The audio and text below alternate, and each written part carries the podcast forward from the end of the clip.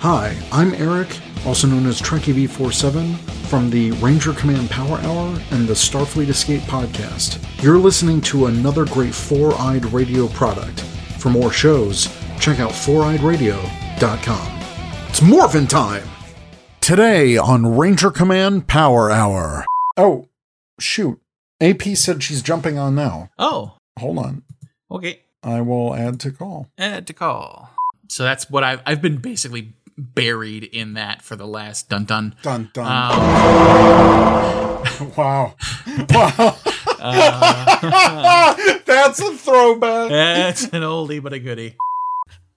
Okay. So AP, just say I'm AP, also known as Secret Ranger fan. All right, sorry, I almost forgot my name, and you just reminded me. That's that's good. Um, Wait, I can do the I can do that one part of the intro real quick. Just so we're in the flow of it. sorry. I'm No, let me just- uh, No, let me just do it. Let me just do it. okay. Welcome to the Ranger Command Power Hour on the Four Eyed Radio Network. It's time to Ranger up with your hosts. I'm Eric, also known as Trekkie B47. I'm AP, also known as Secret Ranger fan. Do you want me to go? That's fine. That's fine. I just wanted a clean take Okay. where I could pull from. I wasn't sure if I was supposed to repeat it too or not. Oh my gosh. Oh my god. Oh jeez. Okay. Um, Is it the second time in a row we've screwed up the intro? That's not great. it's fine, Zach. You don't have to do it again. I just I'll cut around. I wasn't sure. Like you didn't say, "Hey Zach, go ahead and do it too." Like, I can do it. I can do it again. I mean, Okay, okay. all right, one more time. All all three of us. and now on Ranger Command Power Hour. Ay, ay, ay, ay, ay! It's the Ranger Command Power Hour! Today on the Power Hour, extra episode 75 Rangers Pick the Next Power Ranger series, recorded on May 26th, 2021. Welcome to the Ranger Command Power Hour on the Four Eyed Radio Network. It's time to Ranger up with your hosts. I'm Eric, also known as Trekkie B47. I'm AP, also known as Secret Ranger fan. And I'm Zach, also known as Hollywood. This episode is brought to you by our patrons on Patreon. Go to patreon.com slash rangercommandph to learn more about supporting Ranger Command Power Hour. Thanks to our $5 and above patrons Chris P, Steve F, Ethan S, AJW, Eric D, Jacob P, Steve M, Tyler W, Tyler B, Tyler D, Leland D, Jason O, Liz M, Craig M, Mason M, Hassan A, Bo H, Raheem Y, Josh P, Derek G, and Teresa B for supporting us this month. You can check out all of our links to listen and support the podcast over at linktr.ee slash Ranger Command Power Hour and our Amazon affiliate at amazon.com slash shop slash Ranger Command PH. Hey, Zach. Hey, Eric. Well, we have some not only breaking news that I'm glad we waited to record today. You had such good foresight on that. I gotta say, like you, you, you knew, like you had, you had the shining on that one. Ah, I had the shinning. The sh- oh, you mean the shiny? Shh. Do you want to get sued? oh, Simpsons. um, but yes, yes, we do have some kind of late breaking news as we record this, and it all kind of ties together for what our topic is and everything. So I'm really excited for 75 extra episodes. Wow. I know it's not quite 100 yet, but uh, 75 is still a big milestone for our extra episodes, and it's all thanks to our amazing patrons. And in fact, this episode topic is from one of our top tier patrons. They always have the ability to pick an episode topic for us. And we also got one from Steve F, Hit People Guy, that we'll do on another extra episode. But this one comes from one of our newer top tier patrons, Ethan S. So we'll get into that a little bit later in the episode. But yeah, lots to talk about. So let's just get started. Yeah, absolutely. We'll get some of the non unrelated stuff out of the way first. First off, August 2021, Boom Studio solicitations. We got some descriptions for Mighty Morphin 10 as well as Power Rangers number 10. So, Mighty Morphin 10 is on sale August 11th, artist Dan Mora returns to reveal a hidden chapter of Zordon's history.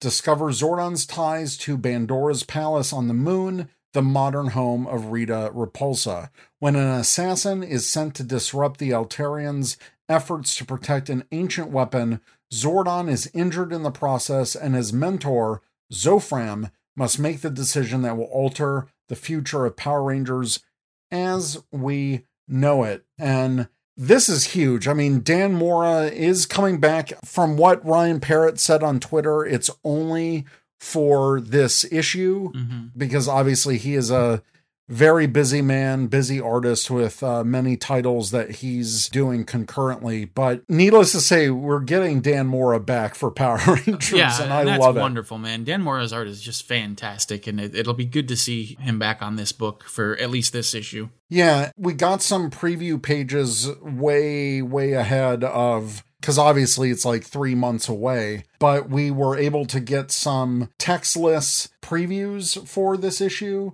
And I think it's really great. We get to see more of Eltar, more of Zordon's past, and I really like the course direction for this issue because it's going to be all about Zordon's past and the whole run so far of Mighty Morphin, we've always had these flashbacks to Zordon's earlier time. Mm-hmm. And now we're getting a full issue dedicated to it. I mean, the art looks sick. I'm, I'm looking at these preview pages. We get to see Eltar in its full glory. We get to see young Zordon and this new threat in the last preview page, almost like a predator style with uh, the cloak but he's on the cover and I don't know, a whole bunch of red and the blue tubes kind of looking like Lord Zed to me. Uh, you know. I just got to that page. Yeah, that looks like if Zed was still in possession of most of his skin. That definitely looks like pre Yeah.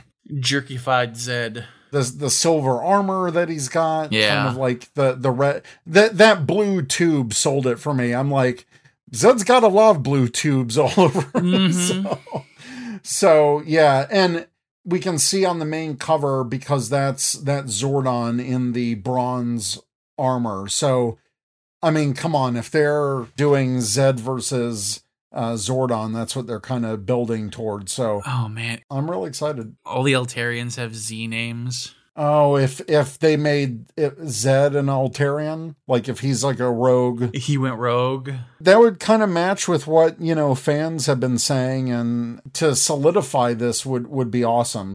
Especially because, like, the, of the lore we know from the show, he tried to grab the Zeo crystal once and it skinned him. Right. Maybe he used to have blue skin. Yep, maybe. And that's something that they kind of tease. So if you've been keeping up with the the comics in the flashbacks, the last issue that we saw, issue 7 which just came out recently, we saw these little robed aliens and then uh, Ryan Parrott uh, tweeted that one flashback from Zeo where you see the little cloth hooded figures placing the Zeo crystal where it needed to be. So everything's starting to line up with uh, at least what we know from the show, and it's exciting to get something expanded on. Oh, yeah, I love it. I love when they can link all that stuff together. It's fantastic. Yeah, very cool. Uh, but not to be outdone, Power Rangers issue 10 is on sale a week later on August 18th. Yale, the Omega Rangers alien companion, embarks on a solo mission to protect a group of kids from the terrors of Safe Haven.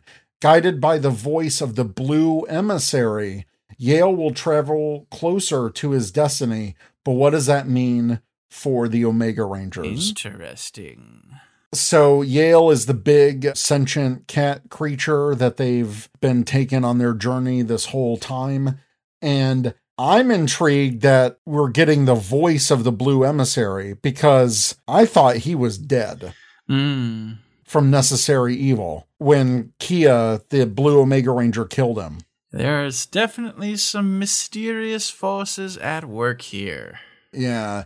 And uh, in the last issue, and sorry for spoilers who hasn't read anything yet, the blue Omega powers were referenced. Zach did bring them up in a conversation. So they do have the morpher. Uh, Kia is still locked away, but uh, it sounded like the blue Omega morpher is ready to go. I was kind of joking with this on the Ranger Command Twitter, but now I'm thinking this might happen. It's looking like. What if Yale becomes, I guess, an animal based Power Ranger? I mean, that would be wild. Literally. Yeah. Wild force. Wild force. Uh, I don't know. it would be interesting to see if, you know, they're talking about Yale and having some kind of destiny. hmm And how cool is it for kind of like a minor side character to have something like this happen? I'm really intrigued by what this means. And, you know, if Mighty Morphin is having a big kind of milestone issue with issue 10, exploring Zordon's past, if Power Rangers 10 is living up to the same thing and we get some kind of amazing transformation in Yale, whether or not he becomes a Power Ranger or I don't know, it's it's it's crazy to think about. So w- we'll have to see what happens there. Next up, Power Rangers Battle for the Grid Super Edition, the digital version of that, and the Street Fighter pack are out now. So this week saw the release of that new pack. The Street Fighter pack has Ryu and Chun Li, which you can get for $12.50 on PS4, Nintendo Switch, Xbox One, Steam, and uh, Stadia. Players can also buy each character individually for $6. And the Street Fighter pack contains Ryu as the Crimson Hawk Ranger, Chun Li as the Blue Phoenix Ranger, and Angel Grove Class of 93 skins for both characters. Also out is the Super Edition of Battle for the Grid. This is the digital version of that because a physical boxed version is coming later in July. But that's for $49.99 for all of the same platforms that we listed. But if you want some of the fancy features that come with it, if you were an early adopter, there are upgrade kits to the Super Edition, which will be available for those who already own Battle for the Grid. And so the Super Edition contains the base game, Season 1, 2, and 3 pass, the Street Fighter pack, and four bonus skins. Previous skins available in the collector's edition, like uh, the Pink Ranger and Lord Drakkon Evolution 2, the Green Ranger V2 skin, and a Super Edition exclusive Ryu Crimson Hawk Ranger skin, which is the helmetless version. So we've got all that information on our site as well as the full trailer for the Super Edition. Yeah, I'm excited about that. Um, I'm definitely going to be picking up the upgrade pack because I do have the baseline and like I think a couple of the DLC characters. So being able to buy just the upgrade to where it's like, hey, this gives you everything. Sweet, awesome. That's a great deal. Yeah, and I don't think it's a lot. I think it might be only like twenty dollars Yeah, or something. Totally reasonable. Yeah, very reasonable, and that's it's such a steal on those other uh, passes. So definitely check that out. I was able to get the Street Fighter pack on Xbox, and uh, I haven't played it yet, but I'll probably do it on my stream sometime. we should make sure we have each other added on our Nway uh, like friend codes, and then we can battle Oh, each other on stream. yeah, absolutely. It's cool. I'm I'm ready to do some Street Fighter moves. I am ready to fail because I am not good at fighting games. I'm a button masher the whole way. Oh, I'm I'm horrible at it too, but uh but yeah, we'll duke it out. It'll be fun. Here's a couple things kind of leading up to what we're going to talk about. Mm-hmm. So, first off, I believe it was Monday of this week where Hasbro and E1 participated in the JP Morgan Chase 49th Annual Global Technology, Media, and Communications Conference. Apparently, E1 CEO Darren Throop uh, had the following to say about Power Rangers. Power Rangers is being worked on now with a creative steward and a big streaming partner. We haven't brought that to an announcement stage yet. And thanks to the folks at uh, Power Ranger for that. We'll include a link to that tweet. Yeah. But I think that's all they said about it. But then it leads into the next thing. So Bingo bongo. There you go. Okay. So AP, I know you're you're just joining us right now. I'll restart on the Hasbro Yeah. news that we got. Okay. But I wanted to give you the opportunity to sound off any thoughts with these uh, solicitations for Mighty Morphin 10 or, or Power Rangers 10. Honestly, I don't have too much of an opinion on that stuff, but um I think I'm just so far behind on the comics Yeah. stuff that I'm just not I mean, it's interesting. I'll say Yeah. that. It sounds like super super interesting and like world building and all that kind of stuff that I like. It's just I don't really have like a solid opinion just cuz I'm not uh, caught up with the story. Totally understood. But I, I will ask, have you read any of it lately? Like, are you, have you caught up on anything? So I want to say the latest thing I've read is Soul of the Dragon. Hey, that was a good one shot. it was. I like that it was in continuity with the show. Yeah, I mean they so like the libraries here they just got a new app that has a lot of comic books on it. So I've Nice. been slowly making my way through stuff on there. I do plan to catch up on the Power Ranger stuff. So funny you mention like library based apps because I, I was literally doing this last night because I got frustrated because I've been trying to read all of Invincible because I got Okay. really hooked on on the show and I was like I have to know what these comics are all about. And so I had Kindle Unlimited hmm and they only offered the first 10 volumes. So Invincible went on for a very long time. I think it's like 20 volumes of graphic novels. They only had up to volume 10 for Invincible. And I was like, shoot, like, oh, I want to read it. Then Teresa was telling me, she's like, well, you've got that. Because we were talking about some other book that she was reading. And I was like, oh, cool. You know, that sounds like, or she was listening to audiobook. And I was like, oh, that sounds pretty cool. And I was like, wait a minute. I just got like a digital library card last year during the pandemic. And I forgot that I can connect it to like, what was it, like Hoopla Oh yeah, that's what I'm talking about. It's Hoopla. and Lib- Libby. Yeah, yeah. So I downloaded Libby first. Their comic selection wasn't great. And then I downloaded Hoopla. Best decision ever because they have literally all of Invincible and they have all these other amazing comics that mm-hmm. aren't available on Kindle Unlimited. And I was like, holy crap. And Hoopla's got like all the. I know we talked about this before on the podcast, but Yeah. I've literally since I downloaded it last night, I like I tore through two volumes of Invincible already.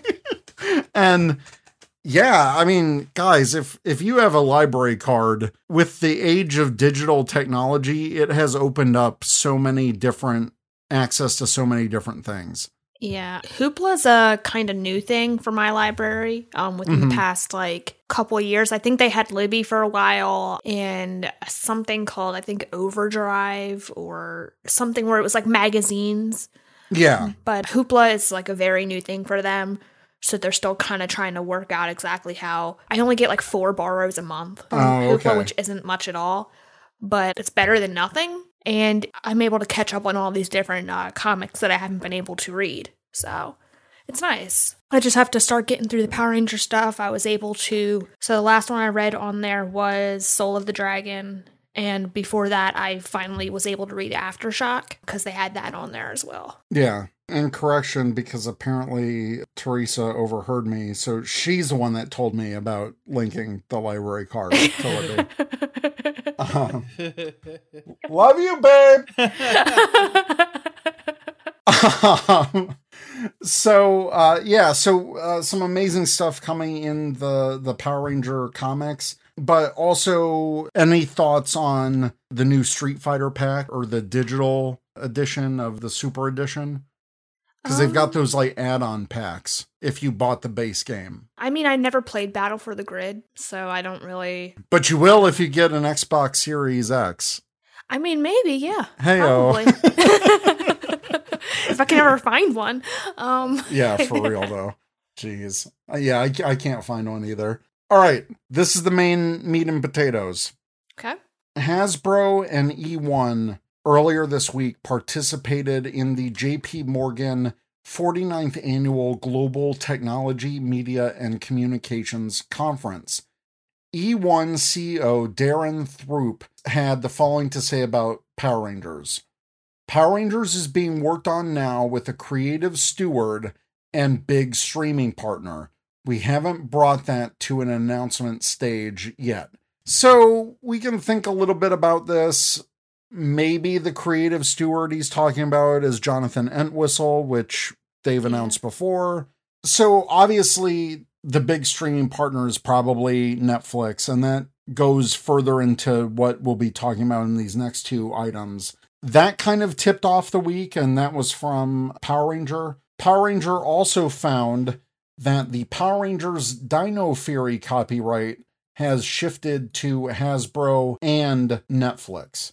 Power Rangers Dino Fury and Ninja Steel are now copyright Hasbro and Netflix. This copyright announcement was dated April 19th of this year, so essentially a month ago. Does this confirm Dino Fury season 2 exclusive to Netflix that Chance Perez might have already slipped out? I mean, I'd say yes.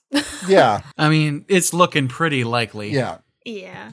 It's also like, well, why is Beast Morphers not included? Why just Ninja Steel? Who knows? It's this typical kind of copyright announcement. Oh crap, can you guys hear that rain? Nope. Oh my god, it just started up again and it's so loud. I'm sorry. No, I, I literally can't hear it. okay, that's good. And if it shows up in your recording, it's something I can easily tune out. Okay. Because it was gone. It stopped for like a good solid half hour and it like just started again. Like, I'm like, what the f is happening? oh my gosh. I'm sorry. I'm sorry to derail you. No, it's all right. it's kind of scary. But anyway, moving on. Hold on. Everyone's asking me about stuff for me to buy. oh my gosh, Eric, you have friends who care about you. Yeah, yeah, that's, That's, true. that sucks so much. But no, it because so I bought I bought some of those Sentai mini helmets off of mm-hmm. It Takes Two to Toku. Yeah. Craig over there, and and he messaged me. He's like, "Do you need Lightspeed Rescue, Ninja Storm, Dino Thunder, or Samurai mini helmets?" I have extras. I think I have all of those except Lightspeed Rescue, but I have to check. All right. Anywho, okay. Thanks, Craig. Welcome to the podcast. Um. I mean, my friends are just like, "Can you read this email for me before I send it to them?" I'm like, "Sure." They don't ask me if they want if they want if I want them to buy things for me. All right. So the reason I'm glad we waited to record tonight, and I had no idea this was happening, but Power Rangers officially announced on Twitter and all their social media episodes 1 through 11 of Power Rangers Dino Fury are hitting Netflix. And the graphic specifically said half of the first season. So Usually, these Power Ranger seasons are 22 episodes, which include the holiday specials. So, 11 would be exactly half the season. Catch the Ranger team streaming in the US, UK, Australia, and New Zealand, and Canada on June 15th. In about two and a half weeks, we are getting three new episodes of Dino Fury before it ever comes back to Nickelodeon. That's insane. This is awesome. It is so cool. I kind of love it. I mean, I love it, but then it also just really makes me hate the whole YouTube thing Even, more. than I already do. Yep. Yep. You know, if they're putting that much more stock into Netflix, then it sucks not having the whole catalog of Power Rangers not on Netflix anymore. Mm-hmm. And that really says to me, well, was all of the other seasons getting as much traction as MMPR? And did Hasbro want to pony up the money for that? I think apparently not, which stinks. On that note, I feel like it wouldn't shock me if that was the case, and that's why they pulled a lot of them. Yeah. But also, it's like they could have done a better curated thing. Oh, they could have done a better curation 100% because I've even heard people say that the audio mixes are terrible in these. Mm. Yeah, it's like even Netflix now they have um like series pages where it's like, "Oh, hey, this is the next chapter in this story. Like you watched Breaking Bad, try watching El Right. Camino next." Like that kind of thing. Maybe Hasbro should have set something up where it's like, "Hey, you watched Mighty Morphin Power Rangers, why don't you try watching Zeo next? Keep it Exactly. going." I feel like that was a missed opportunity. Yeah, I feel like they really fumbled the ball with that, especially Mm-hmm. with, you know, everything that we've talked about with YouTube and how they're handling that channel, which is horrible. Yeah, because now what is it? Wild Force just showed up. It's like there's no rhyme or reason to the seasons. Wait, it did? Yeah. The first season, What? the first episode of Wild Force just showed up. Like this week or in the past Yeah, within week? the last couple of days, I think. Uh, wow, I have no idea what the hell. And see, that's the thing. They don't promote it. It just shows up randomly. There's no rhyme or reason to what season or episodes they're uploading. It's like Yeah. you get what you get, and like what happens next might shock you. I don't. Clickbait Power Rangers. yeah. Oh my god. These five teenagers with attitude were abducted by aliens. What happens next will shock you. Although that might be a cool uh, concept for for a season.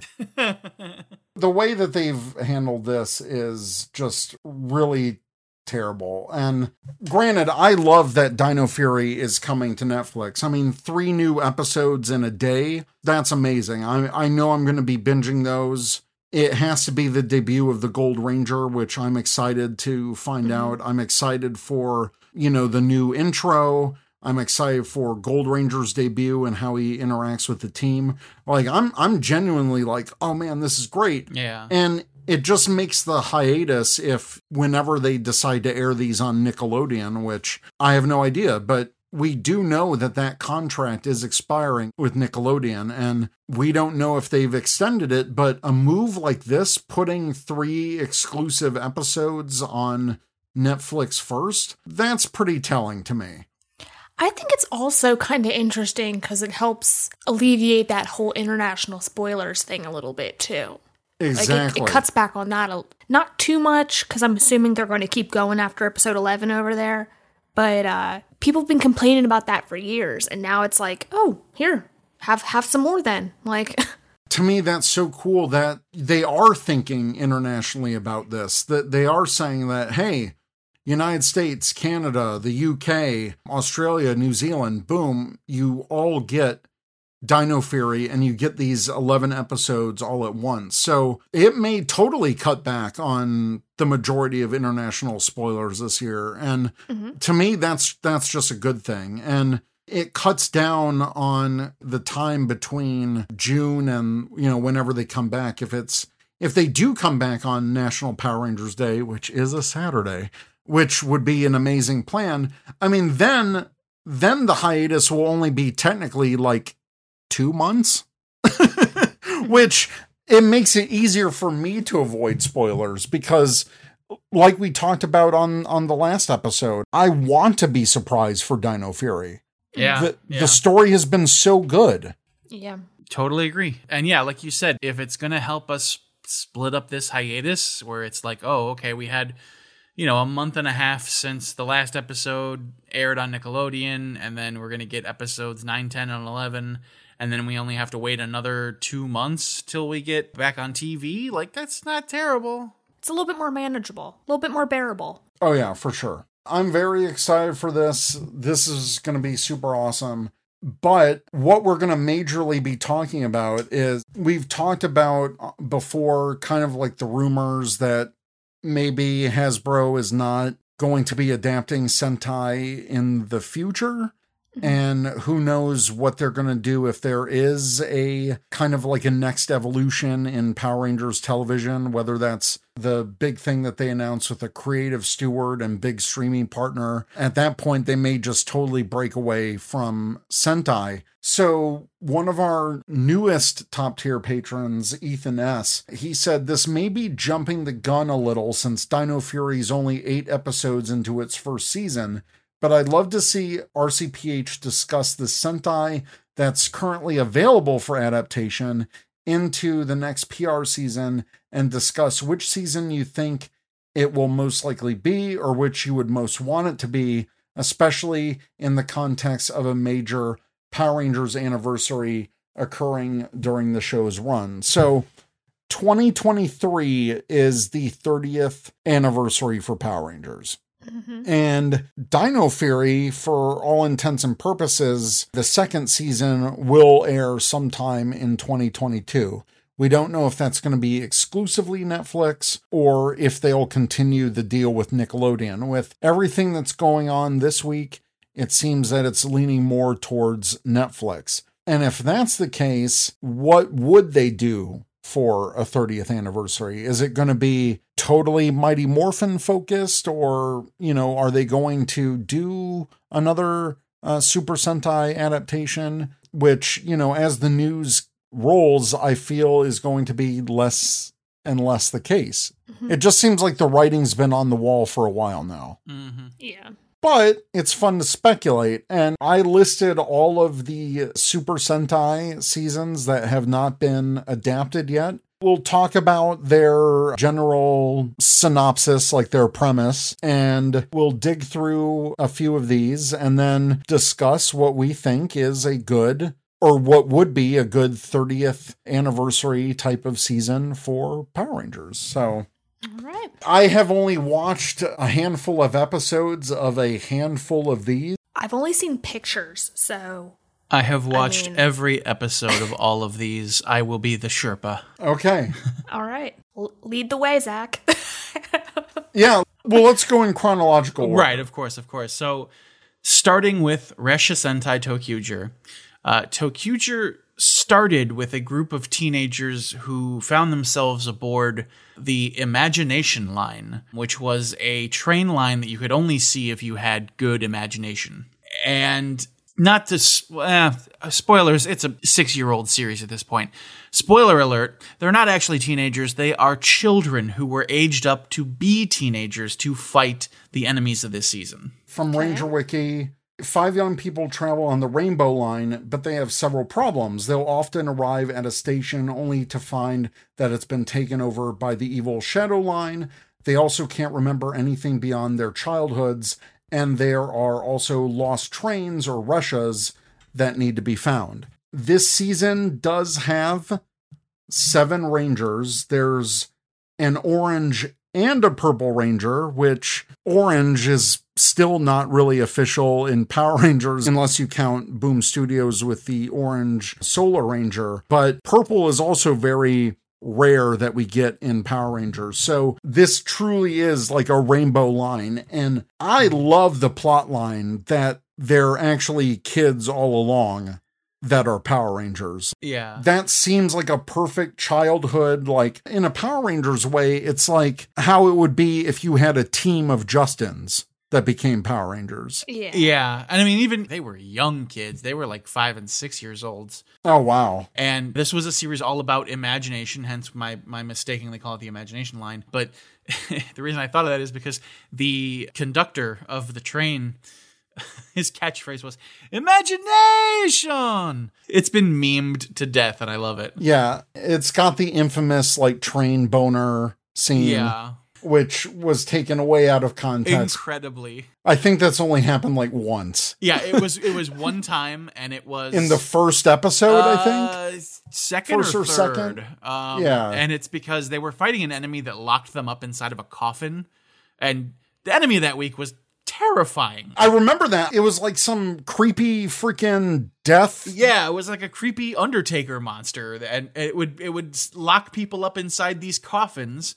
And so it locks ToQ-Oh, which is Oh. their their Megazord, up in Yeah. a, a coffin, and in order to break out, the red train, which makes up the main body, um, like busts forward, and it makes it look like it, it has a train boner.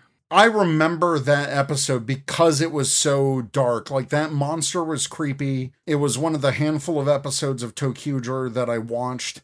It was crazy because the the monster designs are taken from like nightmares. They're Oh, yeah. literally called the Evil Army Shadow Line, and it's all steampunk. And one of the monsters, Baron Nero, was actually used as the basis for what's his face in Ninja Steel, the uh, announcer guy. Yeah, the monster announcer guy That nobody Why am I remembers forgetting his because name. no nobody cares to remember Ninja Steel. Yikes! Uh, um, I, I keep wanting to say Flit, but I know that's not true. no, No, that's the no, from That's no. Jungle Fury. Yeah. Cosmo Royale. Yeah, Cosmo Royale. Cosmo Royale. Okay. Not to be confused with the Victory Royale in Fortnite. uh, heyo. But no, they like modified his costume and his head. yeah. But essentially, that was a ToQger costume. Mm-hmm. Yeah, the Shadow Line was a really cool villain group. There was a bit of like romance between two of them, where Mhm. Grita, who was this it was like a female version of the Grimace from McDonald Land, That's being generous. yeah, and Oh she gosh. was in love with General Schwartz, who was very militaristic, like World War One or maybe even World War Two. Very like black latex leather, There's definitely a Nazi feel to this. a little bit, a little bit, but like she Yeah. was in love with him, but her mother had arranged her to marry the Emperor of Darkness, Zed. Wait, Zed? Yeah. Z E D Zed, the, Oh the my Emperor God. of Darkness. And Zed, meanwhile, he arrives on the scene in like the early teens, mid 20s, somewhere in there. And he is like, those those ToQgers have a shine to them. I'm obsessed with Hmm. that shine because all I know is darkness. I was born in darkness. I lived in darkness. What is this shine? And so he The darkness has defined me. yeah, I, I was born in it, molded by it. but yeah, so he gets obsessed with the ToQgers, and Grita Mm-hmm. is like, hey, I don't want to marry this guy. I want to marry Schwartz because I love him.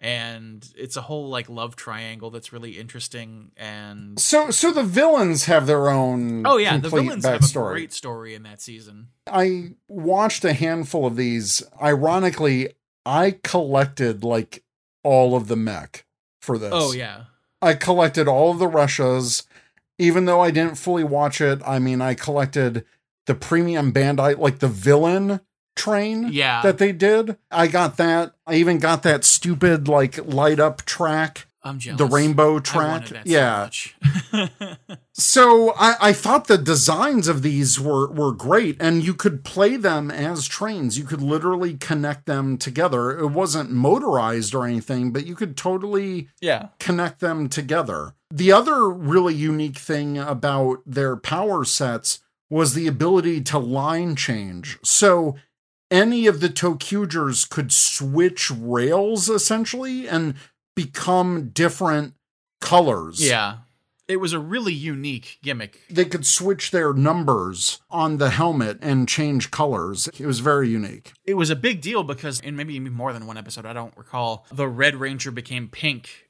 And everyone's like, wow, we get a male pink ranger. That's awesome. Oh, I remember that. People talking about Yeah. that. And Yeah. ToQger had so many great, really unique firsts. First time we had color changing like that. First sixth ranger that was used to be a monster. He used to be a monster on the Shadow Line. Mm. and he said, "Hey, I don't like what we're doing. I don't want to be a monster anymore. I don't want to cause people to have darkness. I'm going to go work for the Rainbow Line." And he worked for the Rainbow Line as like a, a line uh, or a rail like maintenance worker. And he ended up becoming the 6th Ranger and by the way, he has the best 6th Ranger theme song in all of Sentai Fight Me. And he was such a really funny character because he was always mm-hmm. talking like, well, I guess this is where I die. And everyone's like, you're not going to die. It's just hot outside. Would you calm down with the melodrama? like so he was always overly dramatic about like wanting to die and be fulfill some sort of like penance for his time as a monster. That's awesome. And he was the orange. Yeah, he was the Orange Ranger, and he was he was a ton of fun. It's one of my favorite. Like I said, his theme song is the best, and he is a great character. And yeah, ToQger is definitely up there on my list. It's it's one of those series that like you look I can it. tell you've been gushing about it. I'm going to gush about all of. Uh, you hope you're prepared. Buckle in, take a potty break because I'm going to be talking about all of these in, in some amount of depth because these are all really great series. Okay, well, I mean, I don't, I don't want to spend all night talking about it, but that's that's cool. Let's move on to Debotsu Sentai Zoo Oger. And I watched quite a chunk of this show Yeah. and I thought it was uh, very awesome. This was the 40th anniversary for Super Sentai, and who knows, it could very well serve as a great 30th anniversary for Power Rangers, but that translates to Animal Squadron Beast King Ranger. And the plot of this was that there is this zoo land, which is another world that's located on Earth. And uh, Yamato, the main character, is a, a zoologist, and he discovers this whole other world that are populated by these Zyumen. They're basically like anthropomorphic animals. And they find these cubes which are made to protect against the Deathgalien, which are it's a space outlaw group. So it's kind of cool because it's like the terms death and alien, and they have this blood game. So essentially, it's like a contest, kind of like what I was hoping Ninja Steel would be when we first heard that concept Yeah, yeah. which kind of failed. And so all the animals, they cover land, water, and air. And you've got Zyuoh Eagle, Gorilla, and Whale. That's the Red Ranger. He's able to switch between those powers, and he's the only human on the team. There's the shark, Scylla, the lion, Leo, the elephant, Tusk, Tiger, which is Amu, Zyuoh, the world, which is another human, and he's got the ability to have three changes with a wolf, crocodile, and rhino. And then Zyuoh bird, and then Zyuoh condor. It's great. The episodes that I was able to watch were a heck of a lot of fun, more leaning towards the comedy side of it, but it's more of that like situational comedy because they're they have human forms, but they can switch in between their their animal form. And so they're trying to hide their existence from I think it's Yamato's is is, is it his dad? It's his or- uncle. Uncle, uncle, that's right. Because his parents went missing, and that was his whole mystery of like, my parents went missing or were killed, and he was rescued by B- Bird or Bard or however that name was pronounced, um, who was a, the first human to cross over. And he like rescued him and he took him to his uncle.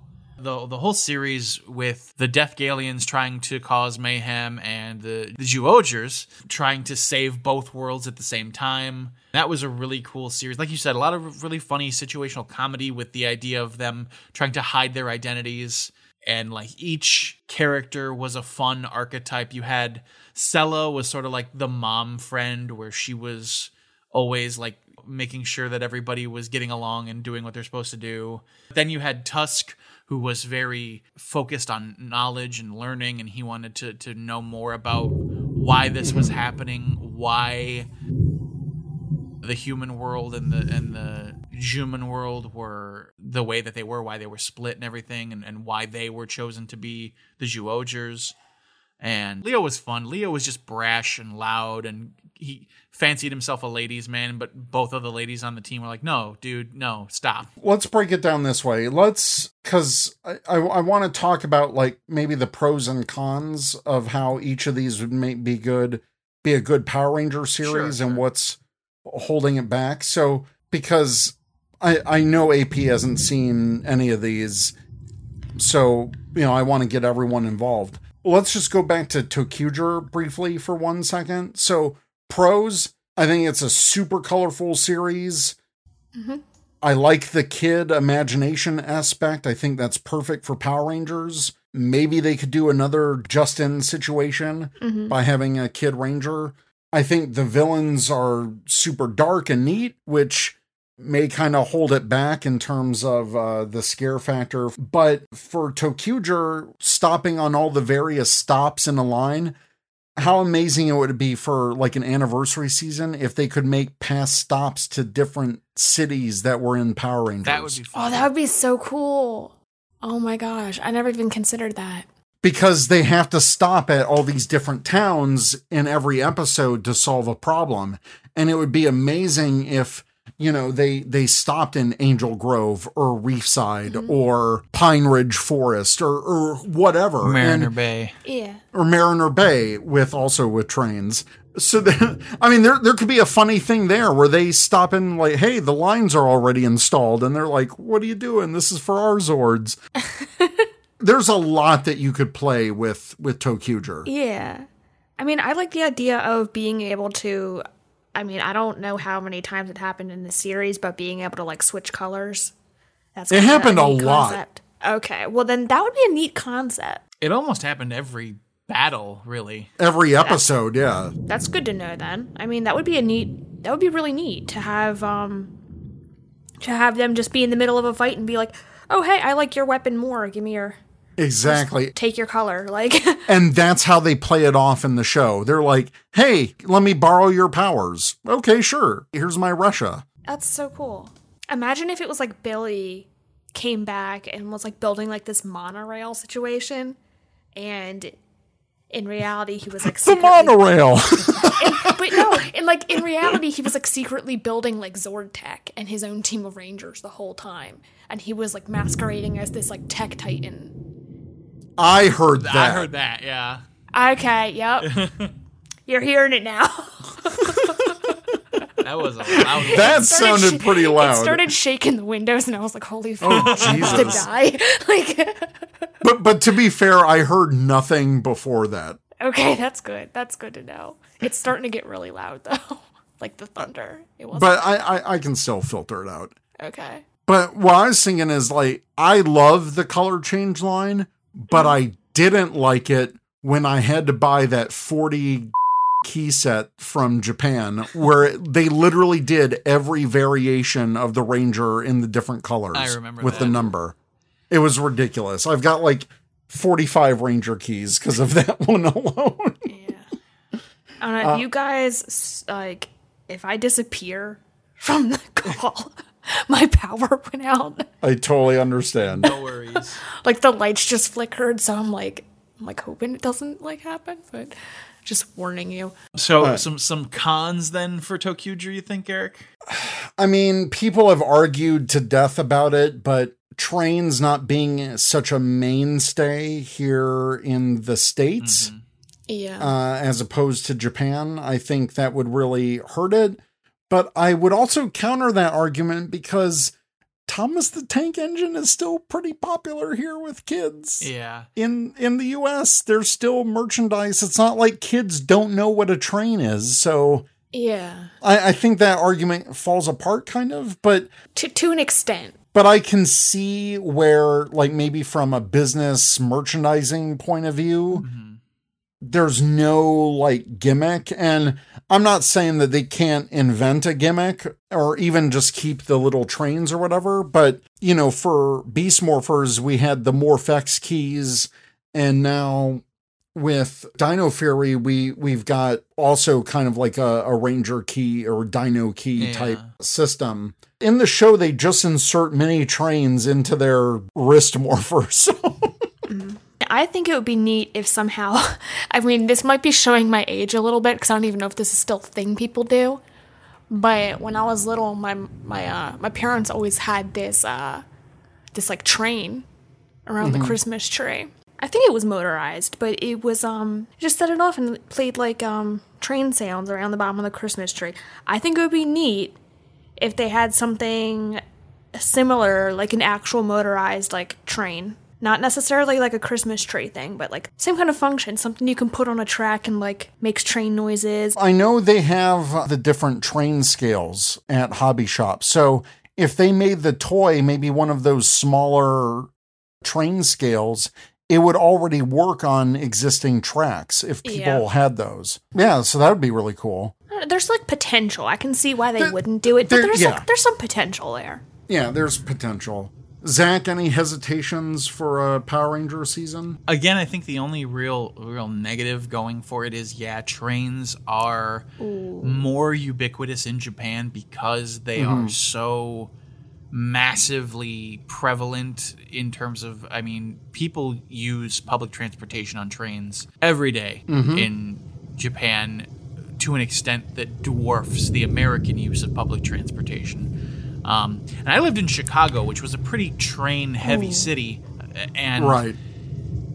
Oh, trust me, because I, I Um, Can you hear that at all? no, a, a little bit. What's up? you all right? I might, I might be losing you in about uh, five to ten minutes. Um, Is it getting worse? I just checked the radar, and there's literally like a uh, there's a purple spot, Oh dear. Oh, and uh, that's even worse than dark red. So okay, okay. Uh, so just to make sure you don't lose the recording, from what you've seen and maybe what's on this list, AP, what would be your bet for a 30th season Power Rangers? I would love to see Kyuranger, just because I love the aesthetic and the amount of Rangers and all the colors. They could tie that to all the different planets in the Power Yes. Rangers universe. They could even tie it into SPD if they wanted to, like Yep. a like an interstellar um, Power Rangers force. Mm-hmm. I think it would be so cool to have just, just I guess that many Rangers. That's kind of why I like Dino Charge a little bit. There were just so many different, um, like just different powers and different, um, different Rangers. Again, I keep saying that, but Yeah. no, it's just neat. More potentials for characters, greater world building. There's some colors in there we haven't had on a Ranger team before. It would be really neat. There was that whole rumor that happened where they were like, oh, we can't adapt this because the Ranger's helmet is too pointy. And I don't know if I believe that. I don't think that's a thing. I don't think. Yeah, I don't think that's actually like reality. That doesn't seem right to me. But I just think it would it would be a neat season to see like how they would handle that. Yo, it's so loud. Okay, yeah, absolutely. it's a, Save, save, quick. So let's go over some of the um, pros and cons for uh, Zyuohger. One, I think it's a pro is I, I do think the costumes, while different, it's unique enough for Power Rangers, and I definitely like the animal esthetic And for Beast Morphers, they leaned into the animals more than Go Busters did.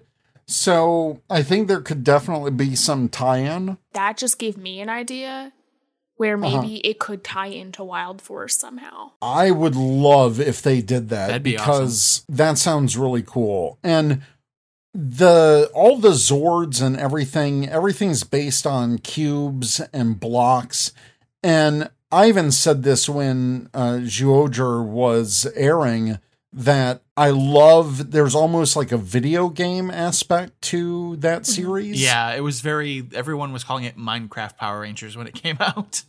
right and i think we even talked about that on on the show before so I, I think the effects and how everything had a very video game feel to it you could definitely tie it into maybe some kind of virtual world or like vr or minecraft or, or what have you but the aesthetics are are really unique and i think would make an amazing addition to power rangers Yeah.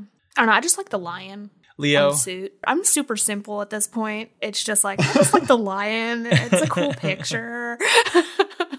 I really enjoyed this series. Um, I think a pro would be again. We get that cool animal theme. We get the really cool aesthetic, like you said, Eric, with the Zords and, and the the weapons being kind of uh, video gamey in a way. The villain group was kind of forgetful, so maybe as a pro, the uh, adaptation could do something a little bit more with them. I mean, they had a cool concept of the blood game, but I I can't for the life of me remember the names of any of the villains. right So it's right. like uh, they were kind of forgettable, even though they had a really cool concept for their villainy. Naria. She was the one that always did the coin or whatever. Even when that show was airing, I thought she was so much like Insarn from Gokaiger. Yeah, Like that same kind of gr- the green and the black and like fawning over the main yeah, bad guy. She was such a copy of Insarn from Gokaiger, who was uh what's her face in Megaforce. Um I can't even remember her name in in Megaforce. But it was such a copy of that that I was thinking, yeah, they were they really need to try differently with that one. That's the only like negative I would have is the villain group not being as interesting. All right, we'll move on to the next one with Kyuranger. And as AP already pointed out before, uh, the fear of. of like my power. this would probably be my top candidate. So, Kyuranger is a space themed Super Sentai where Earth has been t- actually taken over by invaders. With the universe under their thrall, the tears of the people awaken nine ultimate saviors chosen by the Kyutama, and they are here for the galaxy's salvation. Nine different people with different personalities. The most powerful warriors arrive here and now, which is the official synopsis. We've got uh, Shishi Red as Lucky, Sasori Orange, Stinger, Okami Blue Garu, Tenbin Gold Balance, Oshi Black Champ, Hebitsukai Silver, Naga Ray, Chameleon Green, Hammy, Washi Pink, Raptor 283, Kajiki Yellow, Spada, Ryu Commander, Sho Ronpo, Koguma Sky Blue as Kotaro Sakuma, and Ho-Ho Soldier is Tsurugi Otori. They are the Kyurangers. I cannot get enough of Kyurangers. Yeah. I collected all of those Kyutama. The Zords are amazing. Yeah. The the mecha are incredible. The suit design is, I think, some of the best that Sentai has had in probably this decade. I think everything really works for this series. Yeah, full on agree. Um, this series is so fantastic. Like you, I collected as much as I could. Um, I have nearly all the mecha. I'm still missing Ho-Oh Soldier's mecha and uh, Orion Battler because it's massive and expensive. It's massive. But yeah, the suits are great. The characters are all fun. I really dig that this one was set in a world where it's like, hey, guess what? That guy's already won. It's over. Mm-hmm. And now you are forming a resistance group that are trying to liberate as much of the universe as possible. And yeah, again, just each character had something really unique about them and their own focus episodes where they received their Kyutama and became a Kyuranger. Just so much great story going on. And again, you have first time Rangers that we haven't gotten before. In Power Rangers, you get you get an orange ranger, you get a light blue ranger. Yeah, another Purple Ranger. It, it's another season with purple and orange, and you get the full color spectrum this season. And I think what would be a pro for Power Rangers is that half of the team are essentially suit actors. Yeah. So think of like if they took Beast Morphers and instead of, you know, the buddies, the robo buddies being just helpers, if they were actually Rangers. And it could be a pro and a con, like because con, that's a lot of characters, and you would have to essentially make every character on the show a ranger at that point. Dino Charge had maybe, I think, one or two Rangers less than this, and they were able to do it to a varying degree of success, depending on who you talk to about Supercharge. But I think that would be the only concern is the cast balance. Fortunately, like I said, half of this cast are like some kind of person in a suit character. What could also save on production is that, like Dino Charge, not all of the Rangers are fighting all together at once at the same time. You can have like red, purple, yellow, and light blue on their own mission, and that could be a way to alleviate production type mm-hmm. costs. But then you know it's an event when they're all together kicking butt. Yeah, and and like you said, the idea of we could have them all be from different planets in the Power Rangers mythos. Look, Garu is already a wolfman. Just make him from the planet Sirius. Just make him a member of Doggy Kruger's species. Exactly. And and make the Yellow Ranger from Aquitar because he's a fish ranger. Exactly. That would be really neat. And then you could make the Gold Ranger, uh, make that Triforia, which would call back to the Gold Ranger from Zeo, but also he's got the balance scales on his helmet. And you could make that like, oh, he's balancing the three sides of his personality because he's a Triforian. There's so much you could do with this series. There really is. There's so much potential just by Mm-hmm. like the nature of it. I know Power Rangers in Space, that was based off a Sentai that dealt with computers in high school. It wasn't necessarily set all in space, but we turned it into a space season. This is the series that is actually in space. There's space things happening. They go to different planets. There's different mm-hmm. color filters. There's the Zords flying around in space. They have a giant spaceship which houses all the, all the mechs. So this is literally the season and I don't know, tie it back to in space. You know, tie it to all the different aliens that we've encountered over the years, not only in the TV show, but also the comics. Yeah, Yeah, the uh, comics are introducing more alien species too. Exactly. Mm-hmm. Give us an Eltarian. Give us a KO thirty five resident. Give us Right. you know, maybe somebody from Onyx. Ooh, what if because in the Sentai, gold and silver are thieves, make them from Onyx? See, That would be awesome. The story possibilities are all over the place. Really, they are. It's kind of like the ToQger, like the potential to maybe have them travel to different ranger towns. Like this one, it could be different ranger planets. Or now that Power Rangers has the multiverse, maybe they can go to the Dino Charge dimension. they can go to anywhere in the multiverse. Maybe they have that power. That would be awesome. It just seems like even in Ranger Nation, I know there's been people that have been hounding for this to be the next adaptation and almost to the point of annoyance. But I think that just goes to show how passionate people are about this particular Sentai. It's it's a great Sentai. It's got a great gimmick. Like imagine having those globes and trying to collect the American version of that. And you know, you could have a small globe in every action figure and there's so many possibilities. And what I love is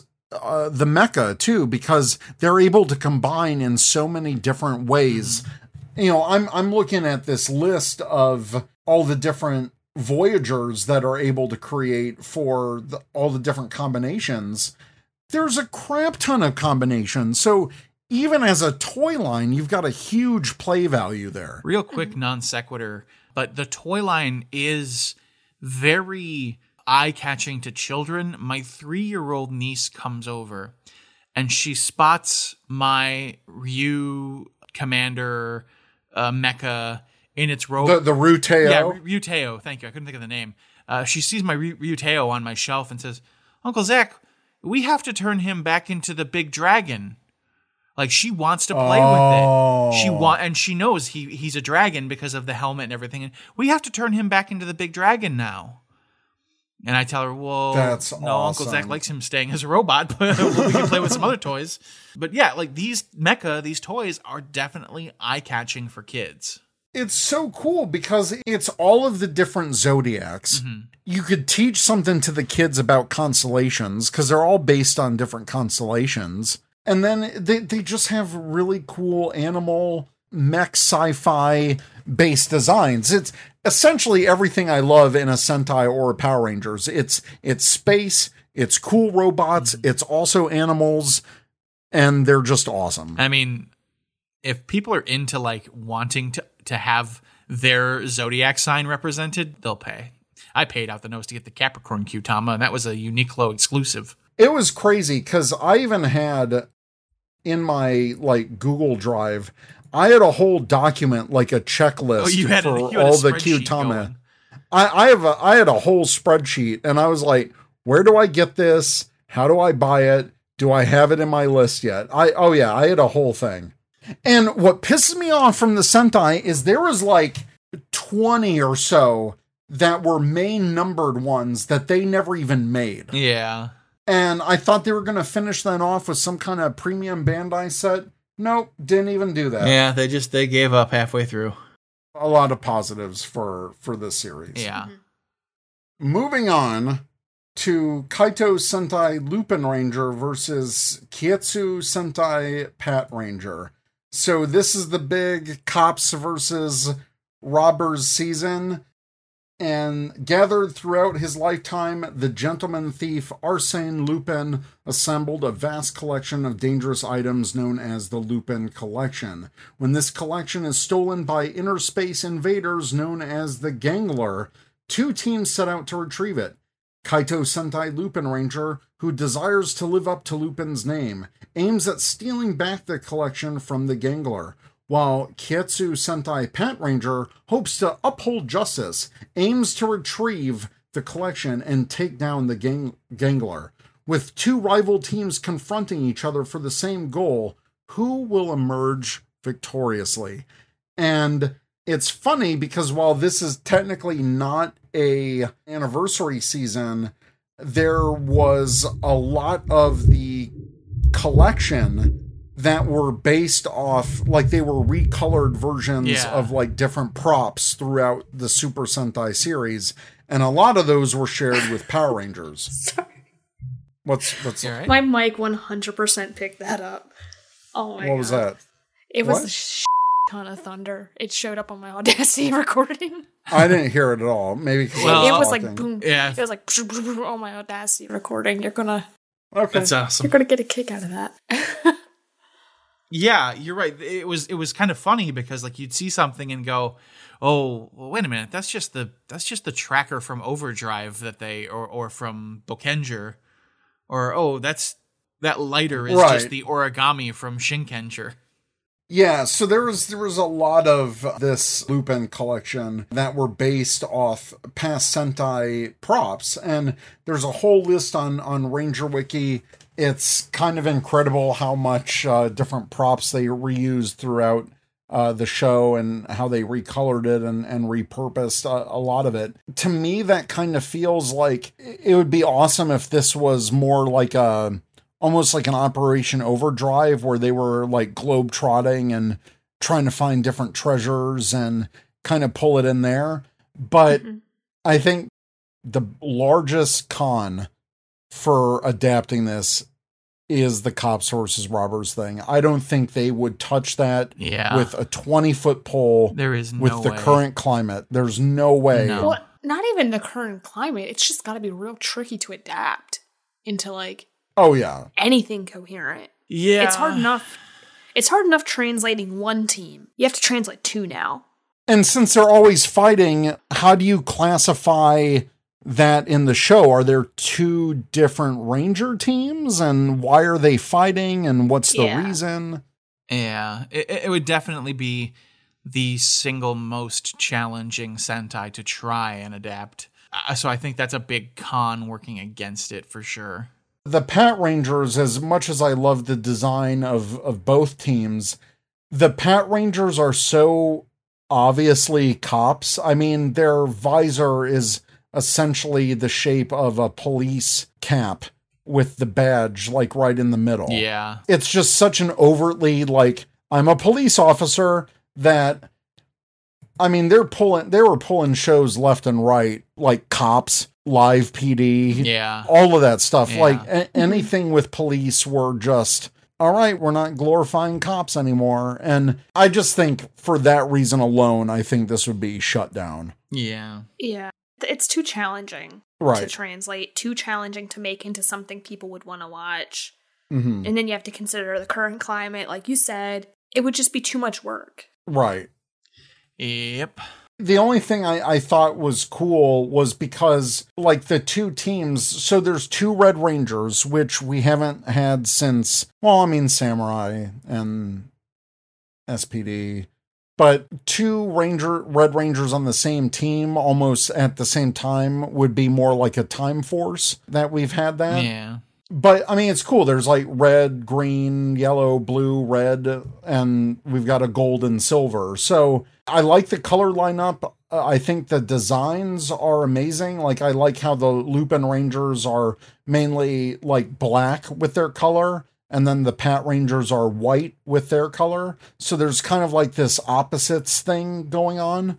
But yeah, story wise, I would have no idea how they would adapt that for Power Rangers. Unless they did like like it's two different treasure hunting teams. But uh, again, like literally the Pat Rangers are cops. Like even their their mecha, they've got sirens blazing. Yeah. I, I you, just you don't. Can't, you can't explain that away. It's No, the can't. only thing I could think you could even try and pull is instead of just making them generalized cops, is if you made them like Interpol, where it's like, oh, okay, they're international. In, you know, investigative or yeah, something. yeah. So so you have the treasure hunters going around, and then you have Interpol trying to like confiscate the treasure because they're stolen.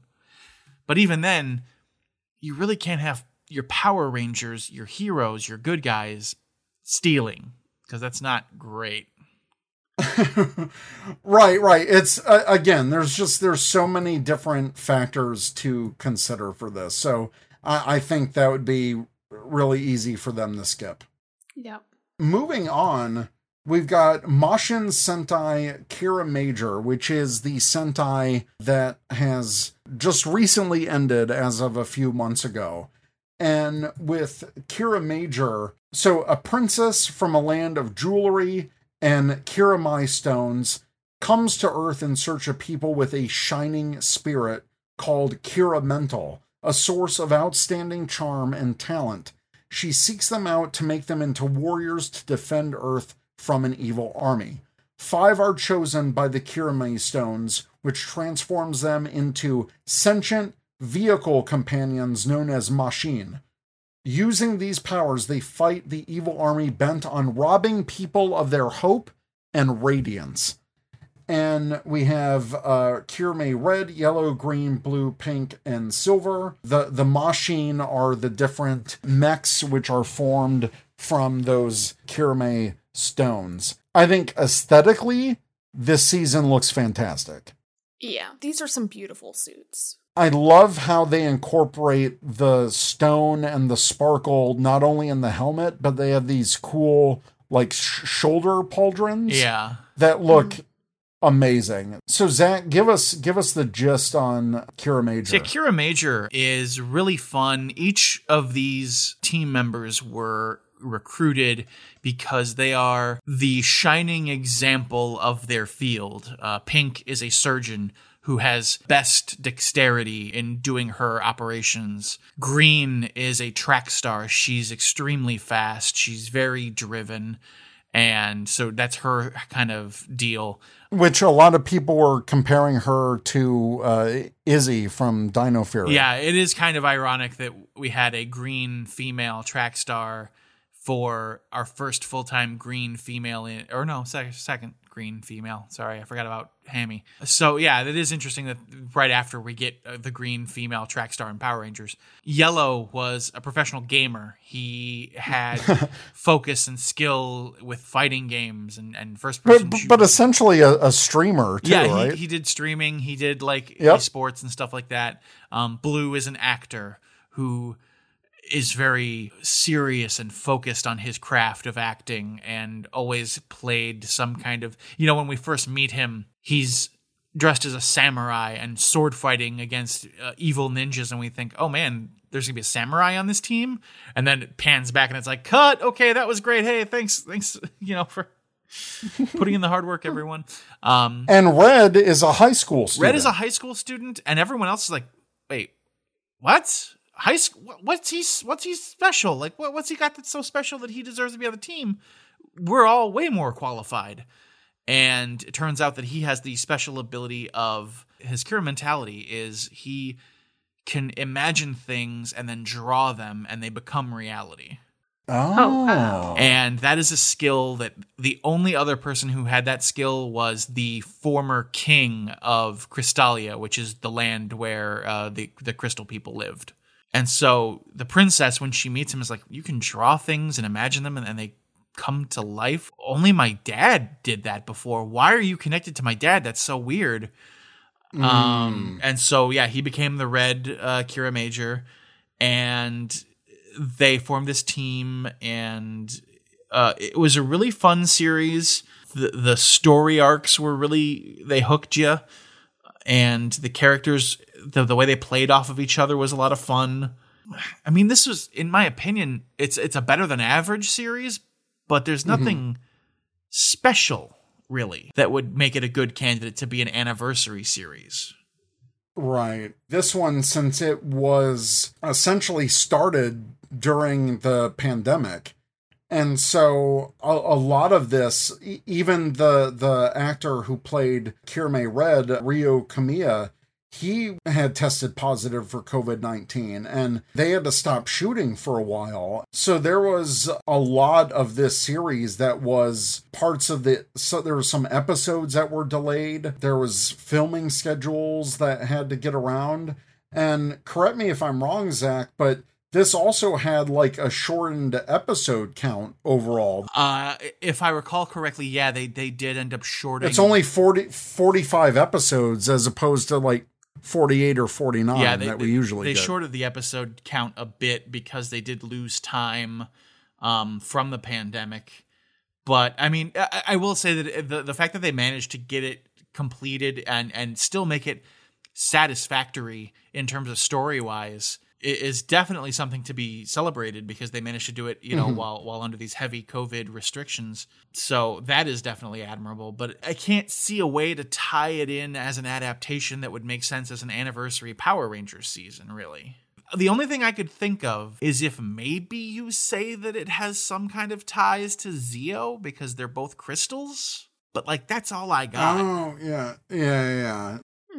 Kind of like a new generation of of Zeo or something. AP AP, what are your thoughts? I mean, I just like just the aesthetics. I that's mainly what I'm going off of. I haven't seen anything about it. I know basically nothing about it. I think they could work with it if they wanted to, based off just the aesthetics alone. The design kind of looks like a roadway on the chest. Yeah, during their morph sequence, the g- the gem that's above their heart uh, starts on their back and drives on that roadway up to the front of the costume. And the ones with aerial based ones, it's a straight line instead of a broken road. Yeah, because it's like an airstrip. But I mean, that doesn't force them to make it like a car themed season or, you know what I mean? Right. It's not like Turbo where you kind of had to make it. They were very clearly car themed. But this really isn't. hmm I think toy wise, this would be like something perfect for Hasbro. Mm-hmm. Transforming vehicles that turn into robots, like that's pretty much in in their wheelhouse. So And I'm loving the Silver Ranger suit. I've never seen Oh. that before. it's clean. I pulled up a picture for the f- of that one for the first time, like literally about three minutes ago. It is such a neat looking suit. Like I don't think we've ever had anything like that before. It's a little selfish, but just seeing that translated would be kind of neat. Oh yeah, absolutely. It's a super unique design. I, I really love the orange bronze elements um, with the silver. It it really pops out.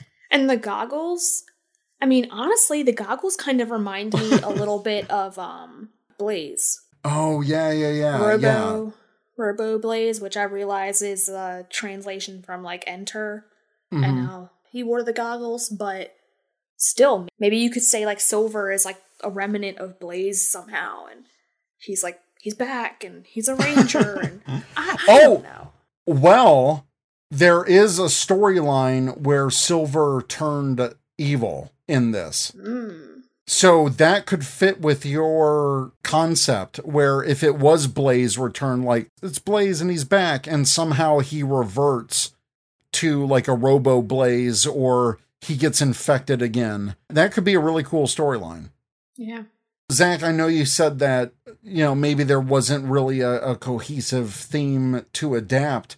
But when that happens, I think that's when Power Rangers does it best in coming up with a unique storyline Right. to turn something meh into, wow, even more incredible. And it's more malleable. In that terms, I, I totally agree. But I, I'm thinking if we're fishing, as Ethan asked, in terms of fishing for context for a PR anniversary series, that's a little tougher to try and find something that would tie that series in to past Ranger series. You could say that the that they're not really crystals. They could be gems, and they could be like an offshoot of Dino Charge or Dino Thunder or Z or Zeo, like you said. Like it could be some kind of collaboration of all the different minds, and they're like putting their powers together, and they come up with this. Yeah. It's not necessarily Dino themed, but There's plenty of uh, gems that the Morphin Masters have uh, created. That's true. That's true. As as we've seen. yep. Yeah, I, I think it could be worked around Possibly. some way. I, I think our next candidate is possibly the most interesting. Yeah, so let's let's talk about the final one, which is uh, airing now in Japan, and that's uh, Kikai Sentai Zenkaiger. And obviously, this is the 45th anniversary Sentai, and so it's another anniversary season that could be fully translated into Power Rangers anniversary. And the neat thing about this is the four of the rangers which are uh, the the robots are from seasons that they've made into power rangers so obviously there's one that looks like the original mighty morphin megazord we've got one based off wild force we've got one based off of mystic force and we've got one based off of operation overdrive and three of those are like you've got the first series anniversary series, the 10th anniversary, and you got the uh, 15th anniversary. So it's already like baked in. Yeah. And you've got this uh, main hero who can be any of the Rangers, and they borrow uh, Ranger powers or, you know, Super Sentai powers. So, um, Kikaiger, in this story, our heroes will use full force, full throttle to stop enemies who are trying to destroy parallel universes. One hero is known as Zenkaiger with a heart of justice, who will stand up to a preposterous giant mass of evil who has managed to break into their home world. Fighting alongside him are four robotic life forms, which are the Kikanoids. And these four robots become Rangers themselves. And now, recently, we've had the sixth Ranger debut, which is Two Kaiser, which is Go Kaiser. For Power Rangers fans, that's the Super Mega Force theme. And he uses Ohranger and Shinkenger powers, both of which, you know, Zeo and Samurai, which were used. So the possibility here is limitless. Mhm. My problem is the big con we could just have another super mega force on our hands where they botch all the references, they get everything wrong, Hmm. and it becomes another flop anniversary. That is definitely a valid concern. But if they still had Simon Bennett and the writing team kind of stays the same, I feel that we wouldn't have a problem as we did in Super Mega Force. So there's a pro and a con there. And again, talking about like we did with Kyuranger, how half of the, the team were suit actors. Uh, it's the same with this. You have four out of the five Rangers are suit actors. So Right. you would again save a little bit of money in terms of actually hiring face actors as opposed to hiring uh, voiceover actors. It- Like again, the biggest pro is that the anniversary aspect is baked into the DNA of this series mm-hmm. simply by virtue of the fact that it's an anniversary series in Japan. With the Rangers looking like mecha from past series, and again, you use the gears to, to have different Sentai powers. You could have the gears to be different Power Ranger powers. If not Kyuranger, then Zenkaiger. Those are the two best anniversary options. The only thing I can see which would be a production hang up is having to alter the different numbers because the numbers on the Sentai gears are for the season of the show and you know the the main leader's got a big like 45 slapped on his forehead. So I feel like they'd have to change Production would have to do something to kind of cover those up Right. or remove them even. And then there's also just the helmet for the main one. That kind of draws back to earlier seasons of Sentai, but we never had. we never had a style America. like that. Yeah. hmm So it, it means a lot less here. Yeah. But everything else looks great. Yeah. No, it, it does. It's. I mean, Yeah. I can see where you're. uh It's definitely a fun series. Um, I've been enjoying it so far. The only other production problem I can see is that this would still be airing in Japan as they would need to start developing the next series now. And so then you run into like early seasons of Power Ranger problems where it's like, it's still airing in Japan. We don't know what's going to happen in the end. We're kind of adapting as we go along. And that's that's where production could be like, "Uh, I, I don't know how to craft a full story if we don't know the full thing. But no, the the anniversary aspect, I mean, that's always a big draw. I love it because seeing the different Sentai teams that I've watched before, and I watched all of Go Kaiger. So seeing two Kaiger and all of his abilities and just the aesthetic, it made me so nostalgic for Go Kaiger from God, 10 years ago now, that I was like, oh man, I cannot wait to see more of this. And I love the Sentai gears as a gimmick. It's a super collectible item. I don't think there would be much that Hasbro would need to change to have that as a gimmick, other than some of the designs for the numbers. But other than that, I mean, you've got the logos, you've got the helmet designs kind of all baked in. It's definitely one of those that screams, hey, make me into a Power Ranger season. like, make me into a cool anniversary. Any other thoughts on, on Zenkaiger? So what if instead of like even just straight up adapting this season, they just took on two Kaiser? What if instead of adapting the whole season, they just adapted him? Oh, make him the main character. Or just make him part of the team. Instead of adapting Zenkaiger, maybe you adapt Kyuranger, but you add two Kaiser. Oh, so you take the element, like you take his suit, and he can kind of show up as like, "Hey, I'm I'm Orion's buddy from yeah. Andrasia or something." Something like that. Or maybe like the lost Super Mega Force powers or That would be a cool way to do it. I'd be all up for them mixing up something like that. So I think we all have pretty strong feelings as to what the best season, I guess, would be to adapt. Let's do our top three, each of us, in in descending order. So Zach, what's like third, second, and then your top choice? All right, so I think number three, I'm gonna go with ToQger. Okay. I love ToQger; it's a great series. Second, I'm gonna put Zenkaiger is number two, and it's gonna be Q hmm. Ranger is number one. Okay, yeah. Hmm. AP. knowing nothing but pictures and basic plot themes. um, I'm gonna go with Zyuohger. It's number mm-hmm. 3 I just think it would be neat if they did like a kind of like a Wild Force tie-in with all the animals and such. Second, I'd have to go with Kiramager because like hmm. I'm gonna go with what Zach said because I don't know anything about it myself. But if there's no real like standout theme, then they can do what they want with it. Mm-hmm. And I think that might be a nice, not necessarily a blank slate, but they'd have more freedom Yeah. to do what yeah. they needed to do. And for number one, I'd have to just go with Kyuranger because I just, I love the suits and the aesthetic and just all the different character possibilities. And I think that could lend itself to a just some neat lore and um, story building and character development.